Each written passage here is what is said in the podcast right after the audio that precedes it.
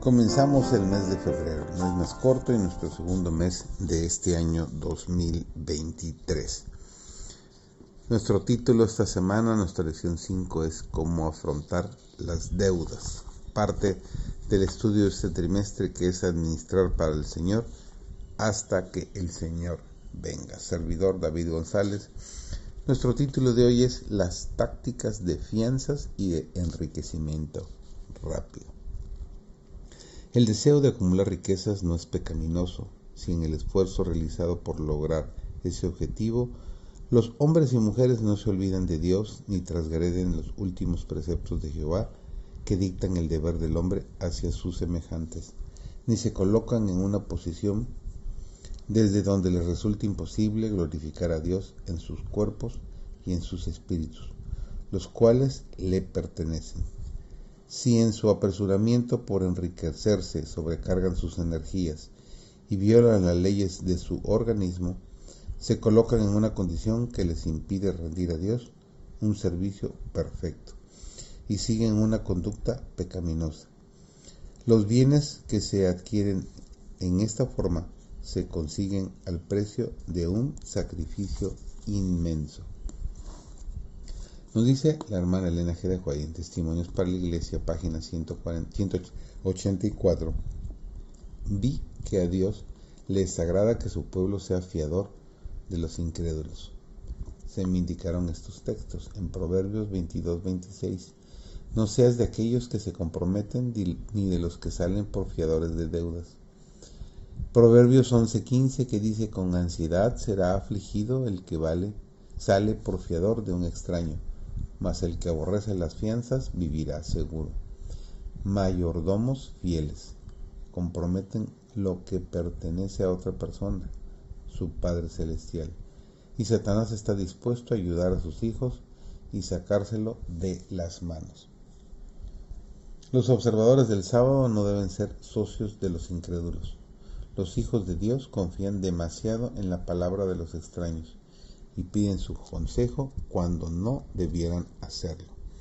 Se me mostró que para nuestro pueblo la especulación económica es un peligroso experimento.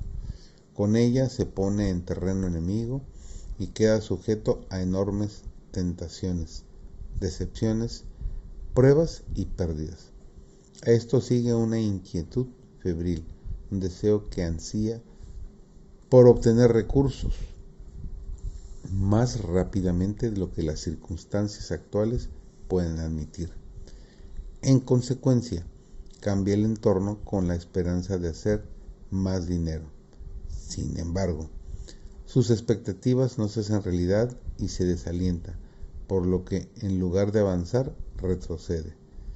Si el Señor hubiese hecho prosperar las especulaciones de algunos de nuestros apreciados hermanos, habría sido su ruina eterna.